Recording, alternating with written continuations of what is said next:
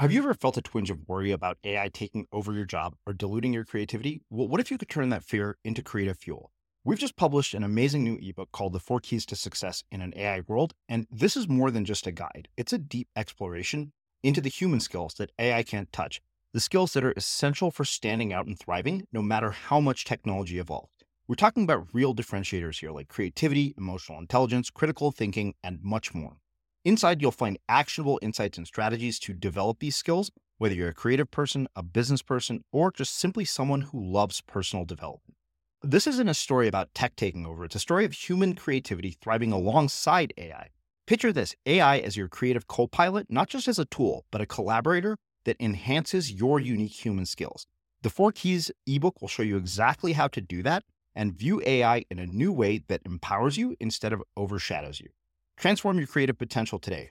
Head over to unmistakablecreative.com slash four keys. Use the number four, K E Y S. That's unmistakablecreative.com slash four keys and download your free copy. We're attracted to people who are familiar to us. So we have all this unconscious material that makes someone unconsciously suitable to be a mate. So if you haven't looked in the unconscious place, if you haven't done a lot of therapy to get that up and out, you will have what I call you'll repeat a reality, or it's called repeating realities, mm. where even if you don't consciously, actively, intentionally choose something different, your default position will most likely be whatever is in your unconscious mind. So if your parents had a crappy marriage, and let's say love, right, and pain you know, went like this, um, my hands are like coming together, right? I'm making them be intertwined, then you would end up repeating that in some form or fashion. I waited to get married until I was about 35. Mm. My husband was our 40 almost 40 we were I was 34 he was 44 when we got married and we both had a ton of therapy prior to that so I think the you know how I avoided being in a relationship like my parents' marriage, which wasn't wasn't abusive, it just wasn't happy. It just sure. looked terrible. I was yeah. like, wow, I'd rather be single than have that. You know, mm-hmm. I was able to consciously, in therapy, not repeat that. So I got that unconscious material up and out. I'm Srini Rao, and this is the Unmistakable Creative Podcast, where you get a window into the stories and insights of the most innovative and creative minds who've started movements, built thriving businesses, written best selling books, and created insanely interesting art. For more, check out our 500 episode archive at unmistakablecreative.com.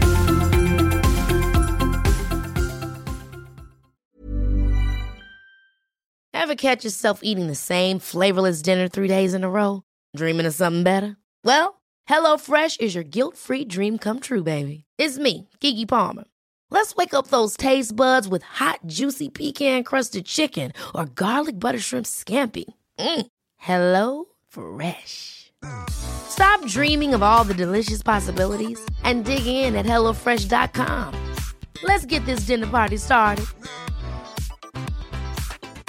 Hi, I'm Daniel, founder of Pretty Litter. Did you know cats tend to hide symptoms of sickness and pain? I learned this the hard way after losing my cat, Gingy. So I created Pretty Litter, a health monitoring litter that helps detect early signs of illness by changing colors, saving you money and potentially your cat's life. Pretty Litter is veterinarian developed, and it's the easiest way to keep tabs on your fur baby's health right at home. Go to prettylitter.com and use code ACAST for 20% off your first order and a free cat toy. Terms and conditions apply. See site for details. A lot can happen in three years, like a chatbot may be your new best friend. But what won't change? Needing health insurance. United Healthcare Tri Term Medical Plans, underwritten by Golden Rule Insurance Company, offer flexible, budget friendly coverage that lasts nearly three years in some states. Learn more at uh1.com. There's never been a faster or easier way to start your weight loss journey than with PlushCare PlushCare accepts most insurance plans and gives you online access to board-certified physicians who can prescribe FDA-approved weight loss medications like Wegovy and Zepbound for those who qualify. Take charge of your health and speak with a board-certified physician about a weight loss plan that's right for you. Get started today at plushcare.com slash weight loss. That's plushcare.com slash weight loss. plushcare.com slash weight loss. Hey, it's Ryan Reynolds, and I'm here with Keith, co-star of my upcoming film, If, only in theaters May 17th. Do you want to tell people the big news? All right, I'll do it. Sign up now and you'll get unlimited for $15 a month in six months of Paramount Plus Essential Plan on us. Mintmobile.com slash switch. Upfront payment of $45 equivalent to $15 per month. Unlimited over 40 gigabytes per month. Face lower speeds. Videos at 480p. Active Mint customers by 531.24 get six months of Paramount Plus Essential Plan. Auto renews after six months. Offer ends May 31st, 2024. Separate Paramount Plus registration required. Terms and conditions apply if rated PG. As creators, we're always on the move. Whether it's a live podcast event, a pop up shop, or a workshop, we're constantly interacting with community, and that's where Tap to Pay on iPhone and Stripe comes in. Imagine this you're at a live event, a listener loves your merch, or a participant wants to sign up for your course on the spot. With Tap to Pay on iPhone and Stripe, you can accept their payments right there and then, right from your iPhone, so there's no extra hardware or no delays. Total game changer. It's not just for creators, any business owner can do this. It's about making transactions smoother and much more personal, growing your business in your way. We've been using Stripe for our products and courses for a long time, and now with Tap to Pay on iPhone, you can take your business to the next level too. So visit stripe.com slash tap iPhone to learn more. Remember, folks, with Tap to Pay on iPhone and Stripe, your business is always at your fingertips. Terri, welcome to the Unmistakable Creative. Thanks so much for taking the time to join us. And thanks so much for having me. Yeah, so I was uh, introduced to you by way of Danielle Laporte, who is probably the only person to have appeared on our show four times. And I figure if she referred you, you had to be phenomenal. Uh, so I want to start by asking you given that in a lot of ways I see your work as the work of a social scientist, what social group were you a part of in high school, and what impact has that ended up having on your life, your career, and the work that you do today? Wow, that's let's just go right in. Let's just go right, right, right for it. We're drilling down. well, it was a combination of social groups because I was a, a cheerleader and like a popular girl, let's just say. Mm-hmm. But I was also an empath, which I've always been. So I, I was friends with everyone. And I also always stood up for the underdog, would fight with people who were picking on the weaker people in the tribe, let's say. Mm-hmm. Um, and I would never fight for my, you know, I, I never had any fights myself, but I, I really couldn't deal with injustice and those types of things. And I think that all of that impacted all of those experiences impacted my life because I continued to, although I had, I did other things before I became a psychotherapist. Mm-hmm but becoming a psychotherapist was certainly informed by being very in touch with other people's feelings all of my life and wanting people to be embodied in their um, their power. Do you know what I mean? When I saw somebody not doing that, I wanted to say, hey, you know, you you can actually stand up to this person, or you can change what's not working in your life, even as a young kid. Mm-hmm. Um, and I think the belonging piece in talking about, and when I say popular, I mean I had my group. Mm-hmm. You know what I mean? Yeah. Like I was the homecoming queen, but I certainly felt confident and comfortable and I wasn't bullied when I was younger and I didn't bully anyone else either. Mm-hmm. But I did have I do have the same group of friends that I've had since I was about 4 years old which I think is probably pretty rare. That is pretty rare. So I, I have to ask you in more detail about that. Um, two things. Uh, one, having such a close knit group of friends uh, since you were, you know, four years old. What has that taught you about, you know, relationships and, and relating and social dynamics? And two, what did, what was what was the experience of being pop? What did the experience of being popular teach you about um, being liked by other people? Mm. Well, I'll go back to my yayas, as I call them. So, my girlfriends for all these decades. It really, having a relationship with, there's actually seven of us uh-huh. um, now, having a relationship with people over decades of time, through the, the thick and thin, through the good and bad, through the periods of time where you almost didn't want to be friends anymore because you changed so much, but then coming back together, it's like the, the, um, the lesson is about, I think, forgiveness and about if you are committed to something, because all of us are are expressly committed to this friendship, our friendship, this organization of this little tribe, mm-hmm. that things will eventually work out if no one leaves. Mm-hmm. You know, and, and I say the same when I used to counsel couples. You know, people will say, well, what is the um, you know, what is the key to a happy marriage, you know? And I was like, well, first thing is make the agreement that no one's going to leave and then try to follow through with that, you know, which sounds very basic or maybe even flippant, but yeah. it's true that do you have an understanding, whether it's in friendship or in marriage, hmm. that, you know, we have this commitment to each other that for me, I'm incredibly loyal. It's a really important quality and other people in my life to me And, you know, if, I mean, you know, I'm in it till the end most of the time. You know what I mean? I know what that looks like. I know how to do that. I've been very happily married for 20 years. Mm-hmm. Like, it's, it's about sticking it out and knowing that you're going to go through periods of time where you're like, oh, I can't even stand this person. Mm-hmm. But I really love them. And I know that love ebbs and flows. And so I'm willing to sort of ride out the storms of relationships. Mm-hmm. And what about uh, being pop? What did being popular teach you about being liked by other people? I don't know. I think that the being liked by other people for me started younger because I was the way that I was raised. I was the fourth daughter. I had three older sisters, and there was a bit of an age difference between me and the next oldest one. So there was like three in a row, and then only almost three years between me and my next oldest sister. Uh-huh. But it was still enough space that like everybody was happy I was there. Like all my sisters loved me. I didn't. I didn't really have that experience of um, sibling rivalry, or not that not that I knew of. And they say they, they didn't feel that way. I wasn't supposed to be born. My mother. I was my mother's fourth cesarean section during a time period when they really did not recommend you having even more than two back then because they used to slice you from basically right down the middle of your body, you know. Mm. And so there was all these stories or this folklore that I grew up believing or knowing. I mean, it informs you whether it's true or not, you know, yeah.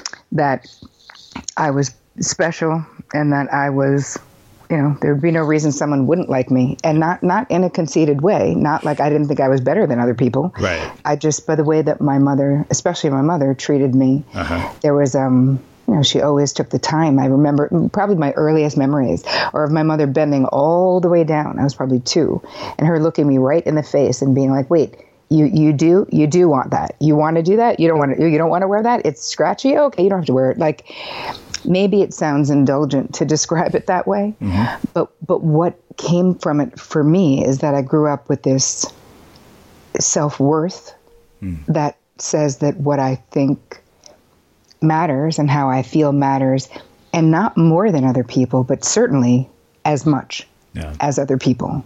Mm-hmm. So, a couple of questions come from that. Um, one, you know, there are a lot of parents listening to this. Uh, mm-hmm. What would you tell them about self worth uh, when it comes to their kids? And for those of us who didn't grow up with this sort of reaffirmed sense of self worth, how have you seen it change in adult life for people and the people that you've worked with? Well, for the parents, you know, I, I th- what I see today a lot with parenting is this over involvement and this desire to be friends with your kids and to have them think you're cool and all of these things, which just isn't parenting or doesn't really work because there comes the separation and individu- individuation. You know, this is their developmental duty, right? To individuate from the parents, to become their own person. And if the parent isn't aware of that and won't help them do it, right? You know that why, why do kids, why do teenagers act like idiots? Why, why do they have disdain? Why do they think you don't know anything suddenly? You're just, suddenly, you're just so uncool.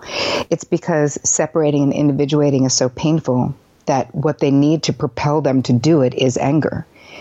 And so this is all the rejecting of the parents at that time. And the, I remember one of my teenage sons at the time saying, you and dad are so corny. You always call each other babe. It's so gross. Like, I was like, okay, is it really gross? Wow, fine. I was happy to be uncool. You know what I mean? Yeah. Because I didn't, I didn't feel like I wanted to be friends because that's not the uh, parents are not friends parents are parents so that's the first thing about self-esteem is let it be about the kid and i don't mean so much about the kid that you're forcing them to learn, you know, Chinese when they're two years old, right. or that you're putting all this pressure on them that they have to um, achieve, achieve, achieve. Uh-huh. I just mean when you talk to children, talk about what they're interested in. Let them talk about themselves without you bringing it back to you. Oh, yeah, when I was your age, like become athle- an athletic listener with your kids if you want to know what's going on with them. Right. Ask them questions like, well, is there more you want to say about that? Mm-hmm. Oh, what happened with that? Tell me more about that. Because I think that creating space for kids to learn, to make mistakes, to fail, normalizing this process of failing instead of you have parents who are actually doing homework for kids, handing in reports. I mean, that's just the way that I was raised and in my own mind, that's just so unheard of. It's like you are robbing the child of the lessons that messing up in life gives us if you don't let them if there's no consequences you know and it's really about the parents insecurity and fear if they feel compelled to do that you got to let kids fail mm-hmm. how will they know that they can succeed if you don't and then you help them learn what what there is to learn you know i always say that there's you know, even with clients, like in every crap stew, you know, there's definitely some gems, but you got to be willing to get your hands dirty to find them, you know? Yeah. How do parents damage self esteem? in a million ways shaming, guilting, um, belittling, neglect, um, abuse, like straight up abuse, mm-hmm. um, addiction, kids gra- growing up in a chaotic system. Because what, and the chaotic system could be anything from physical abuse to neglect to drug addiction to alcoholism to poverty, even. Like, you know, where the parents can't provide you know food for you to actually live this is a chaotic system and a child will internalize that as if i were better my father would stop hitting me mm-hmm. if i were more perfect my you know mother would stop shooting heroin or whatever it is yeah. because it's so painful the, the, the alternative like your mind the child's mind won't even let them go to the alternative which is that it's not your fault, right? You have to make it your fault as a kid to be able to deal with it mm-hmm. because it gives you the illusion that you have some control over something. Yeah. But if you, you know, had to look at the, you know, the bold truth, it's how how can you build self-esteem in a chaotic system where people are not valuing you? Mm-hmm. You're being devalued, even if it's because of addiction. An eight-year-old can't make that distinction. Yeah. They just know that the mother kept forgetting to pick them up from school. Mm-hmm. How unimportant do you feel if your parent forgets about you?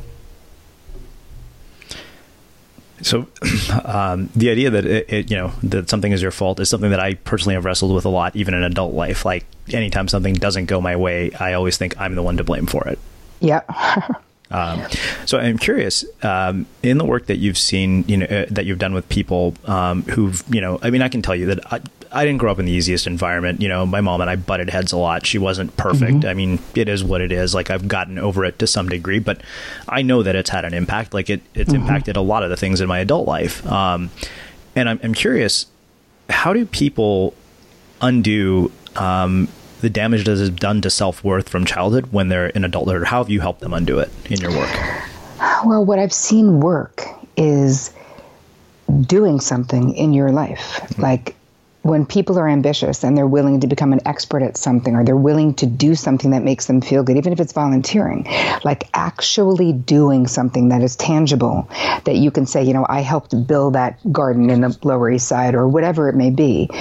These are small things that we can do that actually raise our self esteem. But so much of it, honestly, is about reparenting. Mm-hmm. I mean, you have to have compassion and sort of process the ways that your younger self kind of got the raw end of the stick, as we all did. Now, I, I, tell you a nice story about my mother, and that doesn't mean that she didn't make a million and seventeen mistakes that I needed to undo yeah. in my 30 years of my own personal therapy that I've been in. Do you know what I mean? Uh-huh. So part of it is being curious about why you are the way you are and getting your butt into therapy and working. I don't mean you, obviously, personally. Sure. I just mean in general, people being curious about, wow, I don't like the way that I feel when I'm in a group of people. I don't like that I feel insecure to speak in public. I don't like that um, I'm a social chameleon. And when I'm with this group of people, I sort of agree with them. And when I'm in that group of people, I sort of agree with them. I don't want, I remember saying to my therapist when I was in college, I stopped drinking when I was about 22 years old, after drinking a lot between the ages of like 12 and 22. So it was like a decade of just bad and then just stopped. And I remember, um, and I was t- talking to her about something. Oh, oh, I, I'd lied about something. I, I, I was late for work, and I said uh, I, w- I went to college on Long Island, and I said I told them I had a flat tire. That's why I was going to be late. And then she just said, plain as day to my face, "Okay." So now we've established that you're a person who lies. And I was like, uh, what? I am? And she was like, well, yeah. So you just said that instead of taking responsibility for what actually happened and then just letting the chips fall where they may, maybe they would have been mad. You decided that it was your right to lie to avoid that consequence. And I was like, okay, well, I don't want to be someone who lies. She's like, okay, well, then let's work on that. But it was that type of a thing where you become someone who keeps their word mm. to yourself and to others, someone that you can count on to not abandon you when the going gets rough because you will stand up for yourself, you will speak the truth. And all of that comes through, you know, it takes time. Mm-hmm. I say, and you know, because I'm a therapist, of course, and that's what's worked for me in my life. I'm sure there's a million things that people can do to get themselves to that point, maybe outward bound for three years or the Peace Corps or I don't know what. But for me, staying in my actual life, therapy was the road to creating real self esteem. Mm-hmm. So, walk me through uh, the trajectory of your career and how you got to where you're at today, and, and what led to this. Because I know you said you know you had a career prior to this. So I'm curious, you know, what were the, the significant inflection points that led you down this path? Mm. Wow, it's so funny. I really do feel, and this is not being like fake humility. I really do feel like a lot of my life and career, it was there was a certain amount of luck that had to do with it. Of course, I was a hard worker, but I ended up getting into entertainment. I worked in the garment center for like a year and a half after college and hated it. Um, and then I just left and went to a friend of mine was working at a talent agency. She said, "Call in sick to your other job and come here for three days because this person's out." So I did that, nice and dishonest. Speaking of lying, so I, I, didn't go into my work for three days and then got the job. So I started to become a talent agent in my early 20s, had no experience, and, you know, learned as I was going, loved it a lot, couldn't believe it was a job. I was like, wow, this is the most awesome thing ever. Um, and then got to the point in my career where you know I, I, started becoming successful, leaving agencies, going to the next agency, making more money, more more responsibilities, and I was incredibly ambitious. Um, partly because I always felt like I was, quote unquote, perhaps born the wrong gender. My father had four daughters, and he really, I always thought, really wanted a son. He was a major athlete. Um, and I always felt like he had no idea how to have daughters. Like that was definitely evident. He had no idea how to have daughters. So I, I kind of feel like I had this unconscious uh, drive to sort of prove him wrong or that I would be as successful or more so than any stupid son he could have had. So there was certainly something not super healthy driving my um, my ambition, but I was certainly was ambitious. Mm. And so by the time I was in my I would say my early 30s, I was running a talent agency that was bi-coastal, and I kept thinking that the next job or the next amount of money was going to make me feel the way I wanted to feel and speaking of Danielle Laporte, if I had just read the friggin' Desire Map, mm. if she had written it 20 years ago or 30 years ago, yeah. that would have really saved me some time in the in, a, in the entertainment industry. Um, because really, nobody had taught me how to back into my goals with soul. I didn't know how to be like, well, how do I want to feel? Well, will this ever make me feel that way? If I had known to ask that question, I never would have been in the entertainment industry. Huh. Because the truth was, that place, even though I, I had a lot of fun, um, but ultimately it is not a hotbed of mental health, as you can imagine. Mm-hmm. And so by the end, I was representing the last four years, I was representing supermodels, basically negotiating contracts with lawyers all day long. And it was a nightmare. It was just, you know, by the end of that, I was like, uh, okay, so there has to be something more valuable that I could be doing with my life. Like my one and only precious, amazing, never going to happen again life this time around this just can't be it. Mm-hmm. And I really just quit my job and I, I applied to one grad school, NYU. And I was like, wow, hope I get in. But I was also like, well, I'm not moving out of New York City to go somewhere else. I'm not going in Jersey. Like, I only wanted to go to the NYU program because it was very clinical and it really sets you up to have a private practice, which I knew that's what I was going to be doing. So I somehow managed to talk my way into NYU had an amazing experience. I continued to run that talent agency remotely, basically from my phone for the whole entire time I was in grad school, with probably the owners not exactly knowing that that's what was happening, but we still got it all done. And then I did that for, you know, once once I was done with that, I uh, I became a therapist. The second I graduated, the next day I took the test, passed, and hung up my shingle. And I was like, and open for business. So that's how I ended up as a therapist, but that's not really how I ended up here. Mm-hmm. You know, because I've been a therapist for almost 20 years. Yeah. So, you know, there was a lot that changed along that path for me of really becoming a coach many years ago, knowing that, you know, I ended up having this niche market because of my experience in entertainment. I had had a lot of celebrities as clients and that type of um, people with those types of problems right? Like, not everyone has to deal with what it means to be famous and not lose your mind, but famous people do. Mm-hmm. And they need someone who can tell them the truth about not believing the hype and about, you know, I, I used to call it the Elvis syndrome. Like, how do you not succumb to the Elvis syndrome, where, you know, he was surrounded by all these yes men and women who didn't give a shit that he was about to die and was 400 pounds and, you know, completely addicted to all of these drugs. They were like, yeah, boss, looking good, you know. And it's really it, it's a whole different world. So I, I sort of had this niche market that I still have with that. So I had clients. Once I became um, a coach, I had clients that I would travel with. Some I would go on tour with. Some I would, you know, I used to go to LA once a month for a week for like years until I was like, oh my God, please stop. I do not want to take the red eye ever again. But that only stopped about two years ago. Mm-hmm.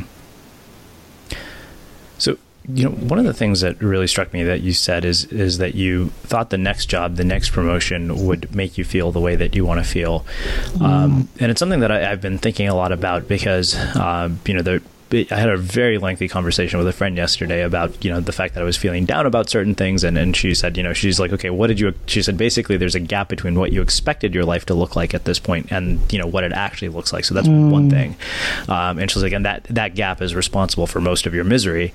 Um, but why is it that we think that the these things that you know we think are going to make us feel better like the next relationship or the next person or the next promotion why is that? I think we intellectually kind of know that like every bit of social science research and happiness research points to the fact that that's not the case mm-hmm. yet we still crave it. Right but it's because it's the way that we've been socialized. Yeah. And so part of it is it it takes a certain amount of um, insight and seeking and searching and wanting to know that there's a different way, right? It took me, you know, I had my nose to the grindstone for almost a decade before I looked up and was like, um, holy crap, I hate this. Like, I don't want to do this. I feel like I'm a part of this misogynistic problem that's called, you know, supermodels, and I don't, I don't want to be a part of it. But it took a really long time mm-hmm. of me continuing to pursue the the, you know this dream that I thought was going to create something. So uh, the same thing that you're talking about with what you were talking about with your friend, mm-hmm. like, well, I thought at this age, right, I would yeah. have this or have children or be married or own this or whatever it is that you thought was going to happen. Sure. And that part of the really liberating ourselves to embrace and enjoy the lives that we have made and that we have right now, right? Because we can only build anything by being by being where we are in a real way. So I always will tell my clients that there's sometimes we have to mourn the way that we thought it would be because it's a real thing, the way that you thought it would be. It's a real thing. When I, I married a widower 20 years ago uh-huh. who had, you know, three young teenage sons. And even though I never felt like I needed to birth a child to be my a human or myself, like I wasn't that wasn't like my do all end all. I really, I, I did have to go, okay, this isn't what I thought it was going to be. I thought I would marry someone closer to my own age. My husband's 10 years older than me. I thought maybe we'd have one kid together, but now that's not going to happen. And so I felt so guilty. Like I was so happy. I was so in love with my husband. I'm still so in love with my husband that my therapist had to walk me through like, Tara, it's normal. You know, you to it's important that you mourn the way you thought it was going to be so that you can be fully present for the awesome way it is. You're not being, because I felt like I was being disloyal to my husband or being like ungrateful or something. Like I couldn't figure out, like I felt like it was a bad thing that I felt that way. And she helped me really walk through it. So I'll always say to my clients, you know, how did you think it was going to be? Because a lot of times those quote unquote unfulfilled dreams mm-hmm. really negatively impact, like can weigh down where you are right now. Mm-hmm. So it's about allowing yourself to be where you are and embrace where you are and still have whatever hope whatever desire it is but but don't have a strict way that it has to look right? I always wanted a family, but I didn't have a strict way that it had to look. And the universe was like, oh, that's good because you're going to marry this widower and he's already got three kids. So is that going to work? Yeah. I was like, sure, it's going to be great. I think. I mean, it's going to be hard as hell for 10 years and then it's going to really be awesome. Mm-hmm. Quality sleep is essential. That's why the Sleep Number Smart Bed is designed for your ever evolving sleep needs. Need a bed that's firmer or softer on either side? Helps you sleep at a comfortable temperature? Sleep Number Smart Beds let you individualize your comfort so you sleep better together. JD Power ranks Sleep Number number 1 in customer satisfaction with mattresses purchased in-store. And now, save 50% on the Sleep Number limited edition Smart Bed for a limited time. For JD Power 2023 award information, visit jdpower.com/awards. Only at a Sleep Number store or sleepnumber.com. Ever catch yourself eating the same flavorless dinner 3 days in a row, dreaming of something better? Well, HelloFresh is your guilt-free dream come true, baby. It's me, Keke Palmer. Let's wake up those taste buds with hot, juicy pecan-crusted chicken or garlic butter shrimp scampi. Mm. Hello Fresh. Stop dreaming of all the delicious possibilities and dig in at HelloFresh.com. Let's get this dinner party started. Hiring for your small business? If you're not looking for professionals on LinkedIn, you're looking in the wrong place. That's like looking for your car keys in a fish tank.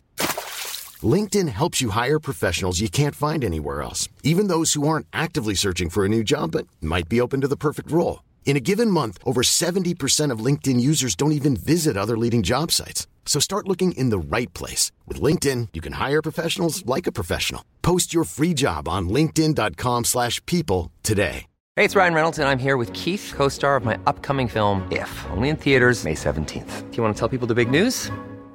All right, I'll do it. Sign up now and you'll get unlimited for $15 a month in six months of Paramount Plus Essential Plan on us. Mintmobile.com slash switch. Upfront payment of $45 equivalent to $15 per month. Unlimited over 40 gigabytes per month. Face lower speeds. Videos at 480p. Active Mint customers by 531.24 get six months of Paramount Plus Essential Plan. Auto renews after six months. Offer ends May 31st, 2024. Separate Paramount Plus registration required. Terms and conditions apply if rated PG.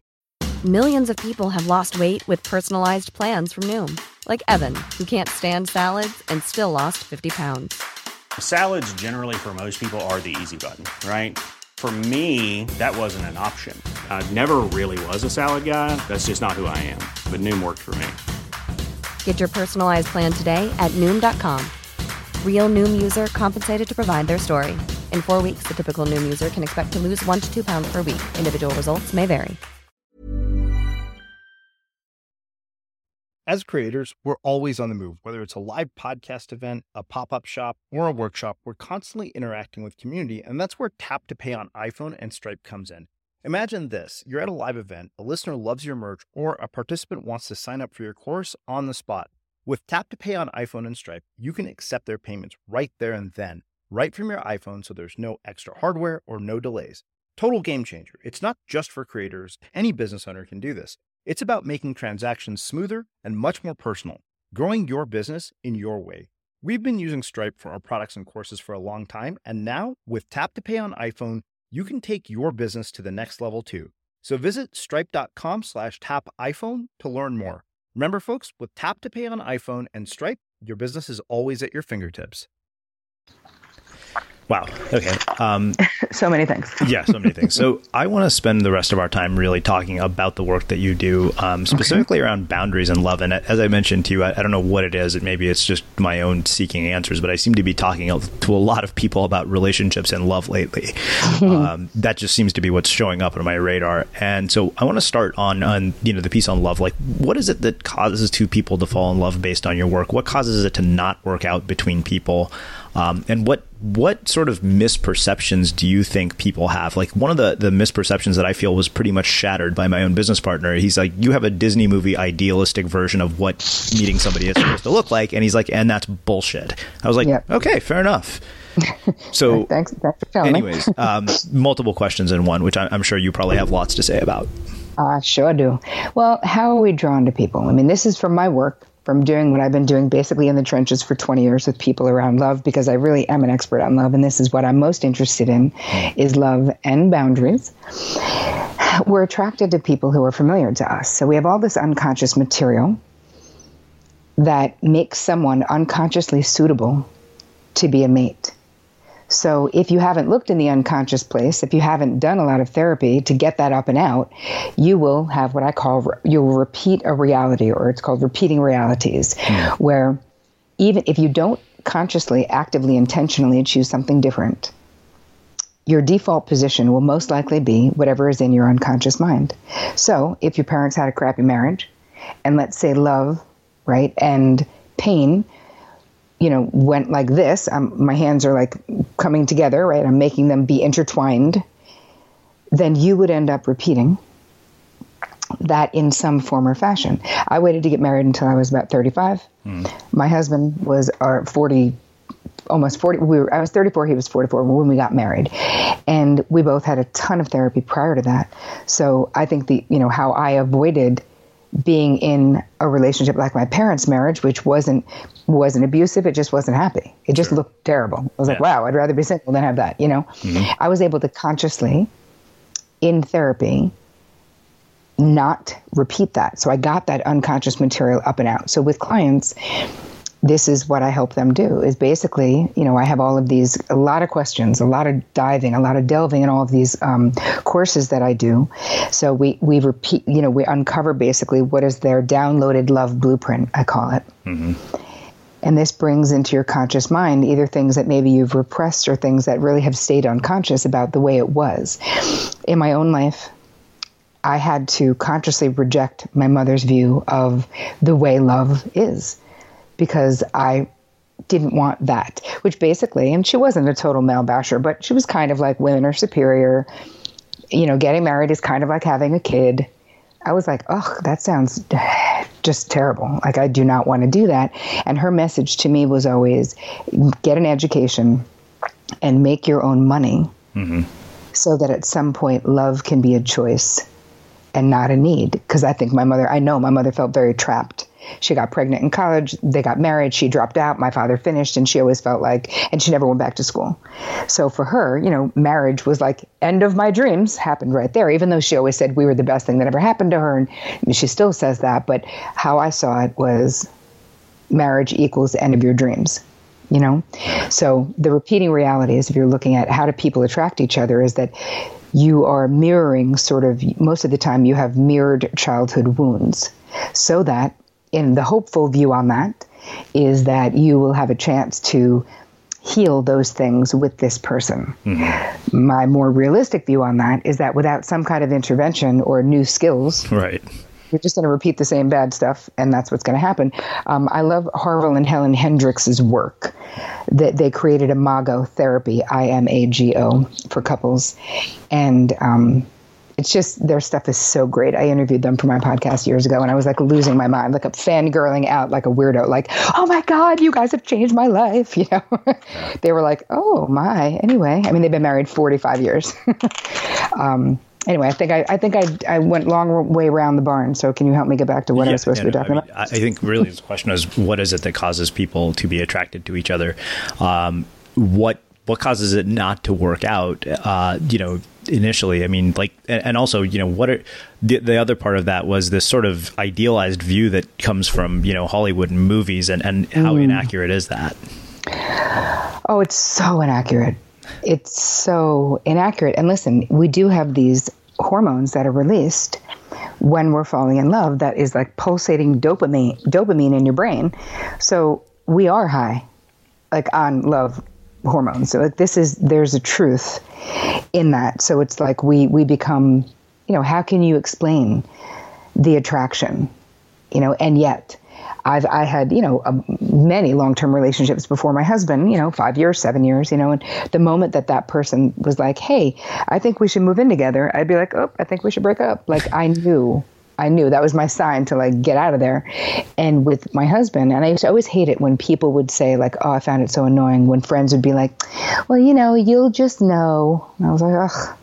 How will I just know? I'm too neurotic. I'm never just knowing. Please give me something other than that stupid advice. Uh-huh.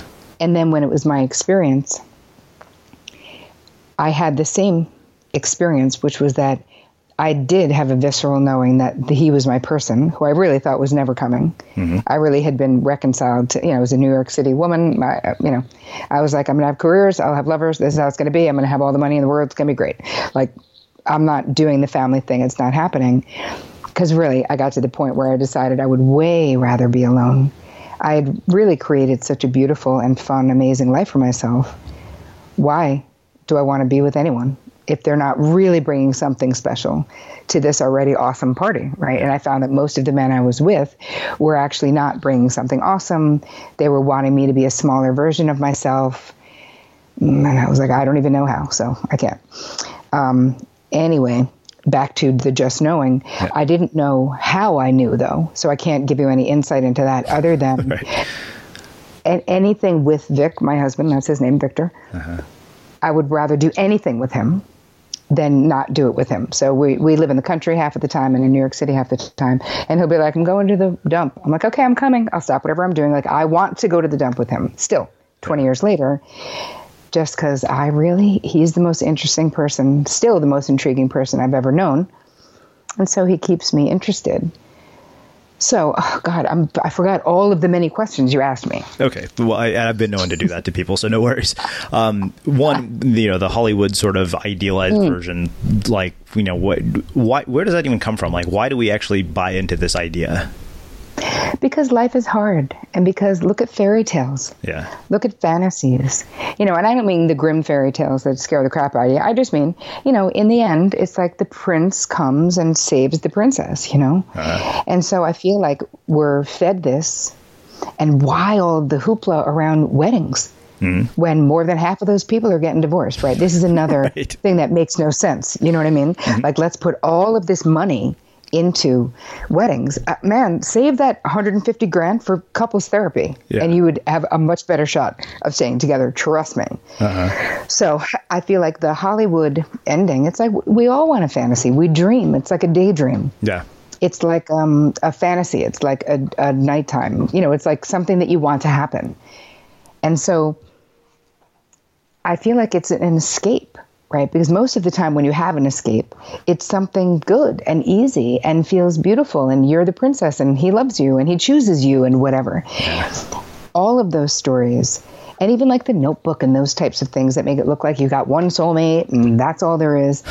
I also don't believe that. I really think that if you know yourself, because what I teach in I, I, have one course called the Real Love Revolution, mm-hmm. and it's for women only. Sorry, but um, but what I teach in that course is all about you know these pillars to real love, basically. And what I say is real love is that the you know it's really that self love uh-huh. and self knowledge, self compassion, right? That is the only path to real love. Because how can you if you're looking for someone else to fill that void for you, uh-huh. to give you value, to make sure you're okay, to, you know, there's this abyss in most people, you know, where they're looking for whatever their the problems from childhood are that you know they didn't get fixed or whatever it may be they're looking for that person you know in the in the repeating reality to tell them they're okay to choose them to make them be enough but the reality is that you have to choose you you have to know that you're valuable and and figure out that self-esteem and all of that stuff is an inside job. And it's completely possible. Mm-hmm. most people don't want to do the work to do it and they'd rather hang on to the fantasy that if they just you know go to SoulCycle four times a week and you know save up some money that they're someday their you know their ship is going to come in with their prince on it or princess for that matter. Yeah. Um, but i don't it really doesn't work like that. And even though it's less sexy than the hollywood ending sure the truth is, if you really get curious and committed to knowing yourself and healing your childhood wounds, uh-huh. your your beloved will find you. Wow. Um, a couple other questions come from this. Um, how have you seen it differ across cultures? Because I grew up uh, in a very, you know, like it, one of the things I, I, realized just, you know, having done a lot of the work that I've done over the course of the last year, doing, you know, healing work, energy healers, like stuff that I thought in a million years was all a bunch of nonsense, mm-hmm. um, but has caused me to do a lot of deep dives and introspection in a way that I never had. Uh, mm-hmm I, I started realizing I was like, wow, I'm like my parents didn't teach me anything about courtship because they had an arranged marriage. What the hell do they know how to teach me about how to fall in love with somebody? Nothing. Yep. Um, yep. So I'm curious, what has your work shown about the difference of this in culture across cultures? Oh, that's very astute, and obviously it's your experience, so that's how you know it. But yeah, yeah it, it's very much that we we have these repeating realities, and if your parents didn't teach you, or if the way that they did it, right? My parents dated; they were high school sweethearts, but they got pregnant and then had to get married. I was like, uh, note to self, don't do that. Like, right. really don't do that. That Yeah. sucks. That's like a really hard way to start a, a marriage when you're 19 years old. That's how old my mother, they both were 19. Yeah. Like, how did they stay married for even 20 years? I have no idea. But so the cultures are there. And I also, the, the negativity of the cultures are there too, because you have lots of pressure. hmm Um, I know on men as well, but especially on women. Oh, if you're an Indian, I would I would much rather be a 39 year old Indian man and single than an Indian woman at my age and single. Oh yeah, it's just brutal. Like you, you're having to re-teach your parents, and if you have a good relationship with them, Yeah. you can. Sure. But it's hard, and and you have to look in and say, the the way to figure out what you need to work on in your life, like right now, if you were like, I don't know, someone's listening and they go, I don't know what to work on. Yes, you do. Look at your life, and then write down a list of what is eluding you right now. What is it that you want that you cannot seem to make happen? Mm-hmm. Maybe it's making money so that you are very abundant and can be free financially. Maybe it's falling in love. Maybe it's your health or your wellness or your weight. I don't know what it is. But you write that list and then you start to look at there are a whole bunch of different ways that I'll with clients that I'll attack decoding what is it that is blocking this because there is always something. And sooner or later if you're willing to do the work, you can find what it is and you can heal it, you can fix it, you can change it. So, one thing that I, I do with clients is we try to identify what, if any, secondary gain they get from staying stuck. Mm-hmm. So, secondary gain, I mean, it's exactly what it sounds like. It's not primary gain, right? Going to the gym and having a six pack, that's primary gain. You know, secondary gain from going to the gym at night might be getting away from your wife if you're married and you don't really like her, right? So, secondary gain is the, un, uh, the in, unobvious gain that you get for staying stuck. So, if you look at I had a client who was very overweight. She really wanted to get married. She was really bummed out. She was 38 and she really had tried everything.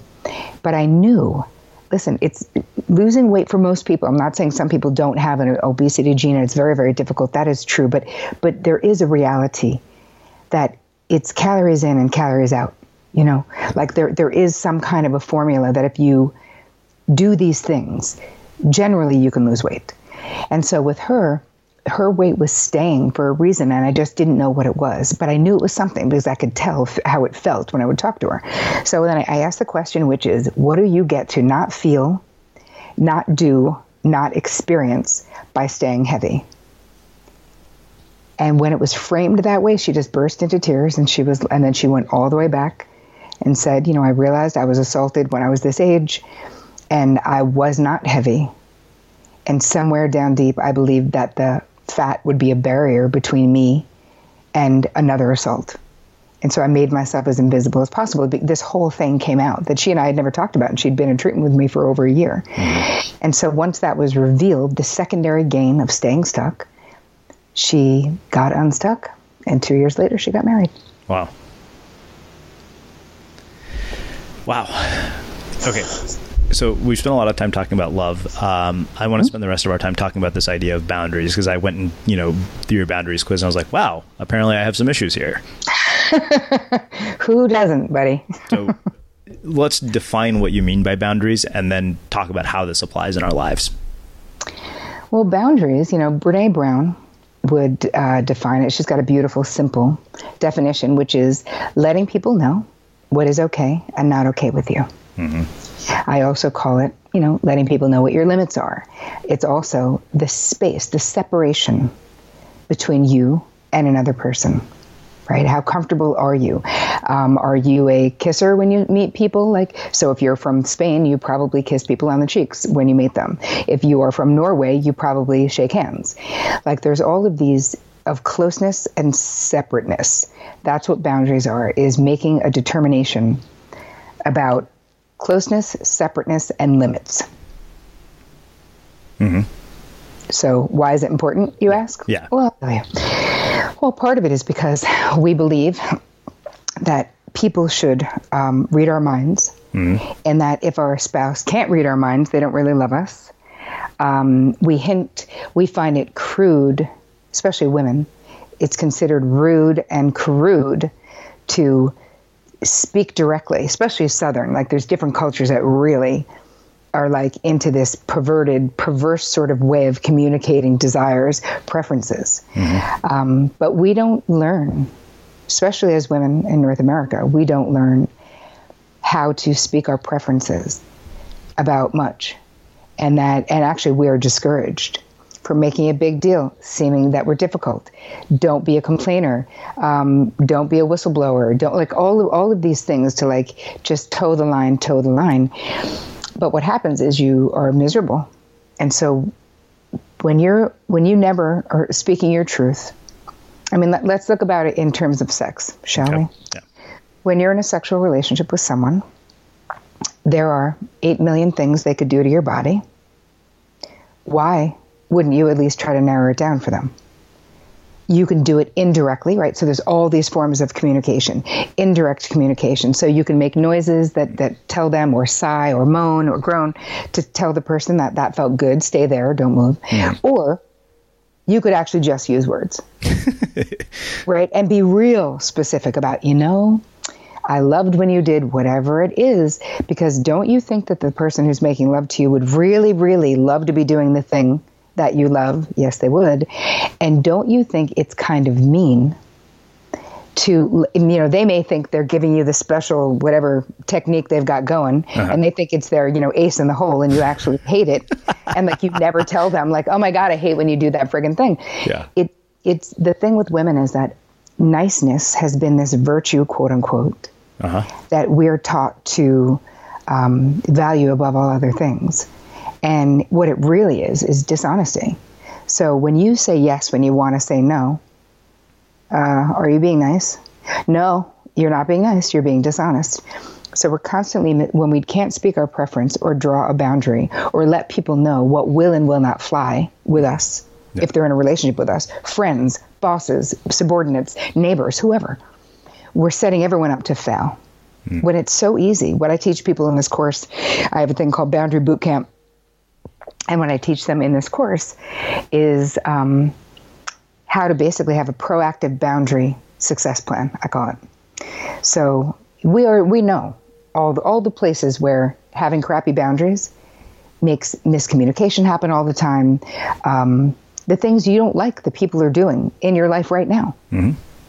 And once you get clear about that, I have a huge intake that people do where it's like okay and not okay in every part of your life. What is okay and what's not okay? Because so much of the time with my clients, I would say, okay, so you know what what are the things that are okay or, or not okay in your life, and they would they would be able to. Um, the okays they would be they would be like okay this this this but when it got to the not okays they're like well i don't even know basically do i even have a right to have this list Mm-hmm. and i'm like yes you do and not only do you have a right you can become masterful at drawing boundaries with ease grace and love like that is completely possible and it's actually really generous. There's a really successful um, book out. There's a guy who's super successful. I can't remember his name at all, but people will know who are listening. And he talks about radical transparency in his business, and like almost to the point of being pretty brutal, but where everyone is just balls to the wall telling the truth. So, so their social norms are very different, and he's been super, super successful. This business has been, you know, the the um, the amount that they've sold has been crazy. It's you know it's used held as a model for all these other entrepreneurs to use. But I thought that was really interesting because that's not normally the culture Mm-hmm. in business. That's not not normally the culture socially. That's not normally the culture within relationships. So how do you do it is the question. And where are you not doing it in your own life is what you need to know.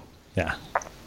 So, you know, that actually, you know, and I kind of wish I'd asked this question earlier, so it's a bit out of sequence. So, one of the things, you know, you mentioned Brene Brown, and I, you know, we talk a lot about vulnerability, and I think for men in our culture in particular, especially when it comes to relationships, we always want to make sure that we're not seen as weak and somehow, you know, balance that with being vulnerable. And I'm just curious what you have to say about that because like sometimes I wonder, you know, at moments I'm like, ah, I think to myself, fuck, I shouldn't have said that. Like that's the reason mm-hmm. this person disappeared from my life. Yep. Like if I hadn't said that one thing, they would still be around. Yeah, but but uh, obviously you know that that's not really true, right? Yeah. Okay, um, because you know if, if, if, it's it's not like the one mistake that you make, it's like are we aligned or are we not aligned or could we be aligned? Is that even a possibility? Yeah. And I think that with everyone in vulnerability, not just men, that being voluntarily vulnerable is what I call it, where you're being discerning with who you are vulnerable with. Mm-hmm. You know, Brene talks about wholehearted people, and I, and I, I consider myself that because I don't, I'm naturally very vulnerable. You know what I mean? Where I'm not that afraid, and I'm, I'm also not that tender. Like, you know, I'm going to get hurt. People are going to screw me over. This is how life is, and that's okay because most of them won't, and I won't regret it, and most of them won't use it against me. And if they do, then you know, you live and learn. What are you going to do? so, so for men, I think that you have to know what your truth is, uh-huh. and it's really about what experience do you want to have, right? Do you want to be authentically sort of embodied in your life and in your relationships, or not? So if you play a role because you're like, I think that this is what I should do. I mean, listen, there are mating games. I don't care how evolved you are. We have to, there has to be some kind of mating game when we're getting to know someone. But don't you want to be able to be yourself? Um, I mean, this is for you and for any, anyone listening. And I remember when I was dating years ago, two things that happened that made me realize that I didn't want to like go through my life feeling ashamed. Well, a friend had had hooked me up with someone. she's like, I guess I was 29 at the time, and she was like, he's 27. So I told him you were 27, and I was like, why the fuck did you age shame me? What do you mean? I'm not going. I'm not going. And, and she's like, no, go. I was like, well, I'm going to tell him the second I sit down how old I am. I was like, stop projecting your age shame onto me, which she totally was. Uh-huh. But that's another thing that if you lie about your age, if you uh, present as someone that you're not, a that's a ruse then you have to keep up forever. Like who the hell can remember lies? Like forget it. It's hard enough to remember real life. Like i can't remember what lie i told. Um, wait and what was the other one? Oh, another one was about um, having to go out. Like how you're going to meet this person uh-huh. is you know you got to be in it to win it. One, one of my friends was saying you know you have to go to clubs and you have to do this. And i was like okay no because I don't want to meet someone in a club because I promise you, someone in a club is not my forever person. No offense, but they're not. like I'm past that age. Like yeah. my guy is at home, you know, putting money in his friggin' IRA. Like he's definitely not anywhere out on a Tuesday night at 11 o'clock. So, um, you know, I think I think it's all about do, do you want to be seen for who you are and do you know who you are? Mm-hmm. You know, th- this is the the whole thing about self love and self knowledge. When you approve of yourself, you know, you will attract people who also approve of you. And if you have a low um, opinion of yourself, you will inevitably attract people who agree with that low opinion. Hmm. You mentioned these mating games. What did you mean by that? That, you know, there really is a dance yeah. that we go through, even if it's short, even if it's, it's, you know, I think I knew by the second date that I really was going to marry my husband. I really did, which was so weird because I never even wanted to get married before meeting him. Uh-huh. And I was like, that's the weirdest thing in the world, but it's really true. But you still go through the process of meeting each other's friends and families and getting to know the kids and spending time at the house and all, all those things that, you know, that, that is like the mating game when you're really getting to know that person. Mm-hmm and wanting to know them. And before my husband, I had said to my girlfriends after my last unevolved boyfriend, I was like, oh, hey, um, here's the thing. I promise you, and just mark my words, I'm never going out with another guy if he hasn't had 20 years of therapy. I don't give a shit. Nobody. Nobody. And they were all like, well, you might as well become a lesbian right now because you're never going to find a guy your age who's had 20 years of therapy, Terri. You're only th- someone who's been in therapy since they were 15 or whatever age, you know, whatever, yeah. 10. And I was like, no, you'll, you'll see. That's what I'm saying. So that's what I threw out there. And on the second or the first date with my husband, I said, um, So, how do you feel about therapy? And he was like, Oh, I'm a big fan. And I was like, Well, how big? He's like, Oh, yeah, no, I've had a lot of therapy. I was like, Well, if you had to approximate, how much therapy do you think you've had? He's like, Oh, I've definitely had at least 20 years. I was like, Excellent. We can move on to date two. okay. So, one sort of final question around this. Um, what are your views on this sort of modern romance, like, you know, with uh, dating apps and all of this stuff? Like, what do you think of all of this? Oh, you know, I, I really think it's what what I've seen, what I've observed in the past, let's say, you know, 10 years, because it's been really popular for that long. Yeah. Is that it's it's like a again not a hotbed of mental health for a lot of reasons because yeah. people can be anonymous and they put up fake things and they say they're looking for relationships when they really just want to get laid. And you know so i feel like it there are certain very well curated sites that can work. Like there used to be one called um, goodboyfriends.com i don't even think it exists anymore. From i think her name is e jean. Uh-huh. she was like a columnist from from uh, Cosmo for years, and it was basically your mother or your ex girlfriend could put up a profile for guys who were like good guys. You know what I mean? Like you're a decent guy. My mother thinks I'm a good guy. I'm a good guy. I just loved the concept. Yeah. And I was like, having a third party sort of be involved with that made it less. I don't know, like creepy people could be in there just being deceitful, you know? Mm-hmm.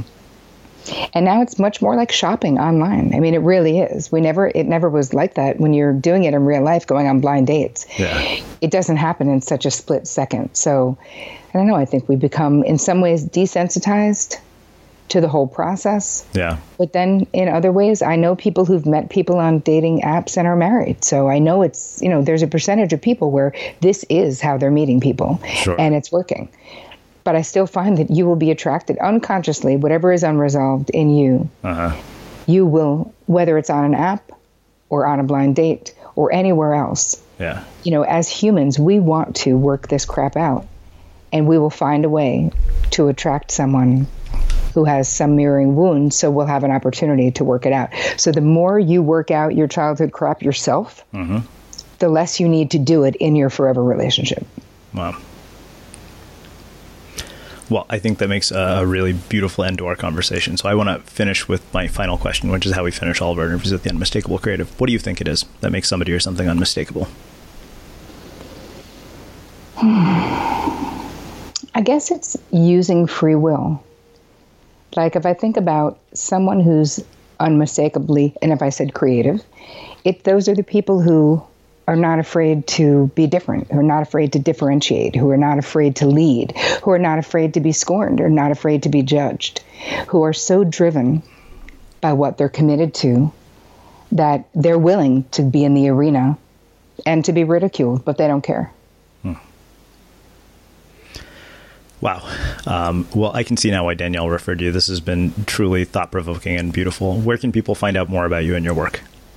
Come to terricole.com, which is T E R R I C O L E.com. And I'm on Instagram at Terri Cole.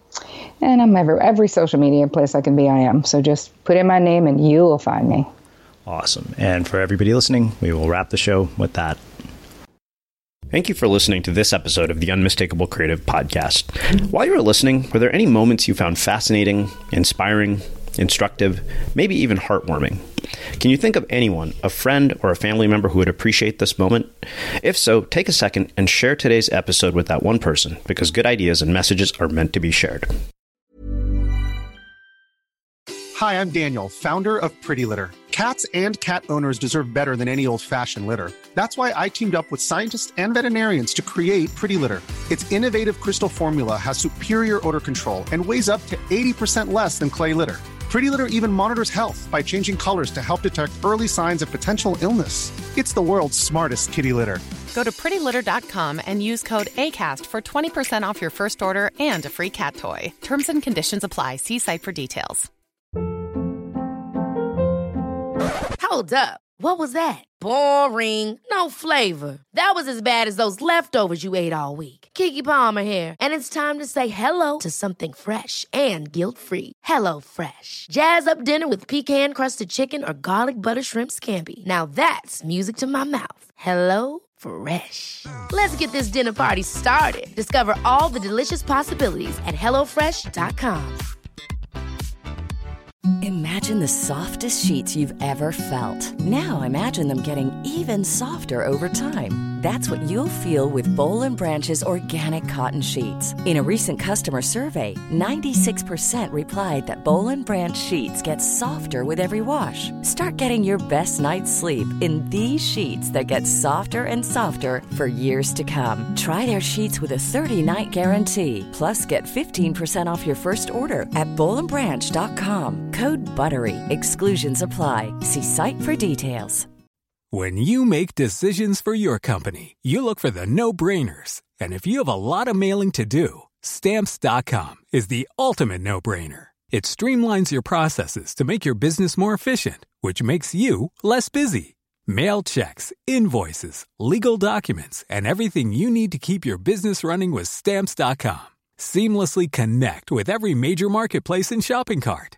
Schedule package pickups and see your cheapest and fastest shipping options from different carriers with rates up to 89% off USPS and UPS rates. And with the stamps.com mobile app, you can take care of mailing and shipping wherever you are. Make the same no-brainer decision as over 1 million other businesses with stamps.com. Sign up with code program for a 4-week trial plus free postage and a free digital scale. No long-term commitments or contracts.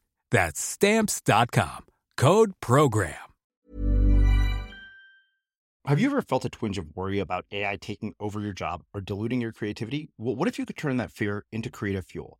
We've just published an amazing new ebook called The Four Keys to Success in an AI World. And this is more than just a guide, it's a deep exploration into the human skills that AI can't touch, the skills that are essential for standing out and thriving, no matter how much technology evolves. We're talking about real differentiators here like creativity, emotional intelligence, critical thinking, and much more. Inside, you'll find actionable insights and strategies to develop these skills, whether you're a creative person, a business person, or just simply someone who loves personal development. This isn't a story about tech taking over, it's a story of human creativity thriving alongside AI. Picture this AI as your creative co pilot, not just as a tool, but a collaborator that enhances your unique human skills. The Four Keys ebook will show you exactly how to do that and view AI in a new way that empowers you instead of overshadows you. Transform your creative potential today.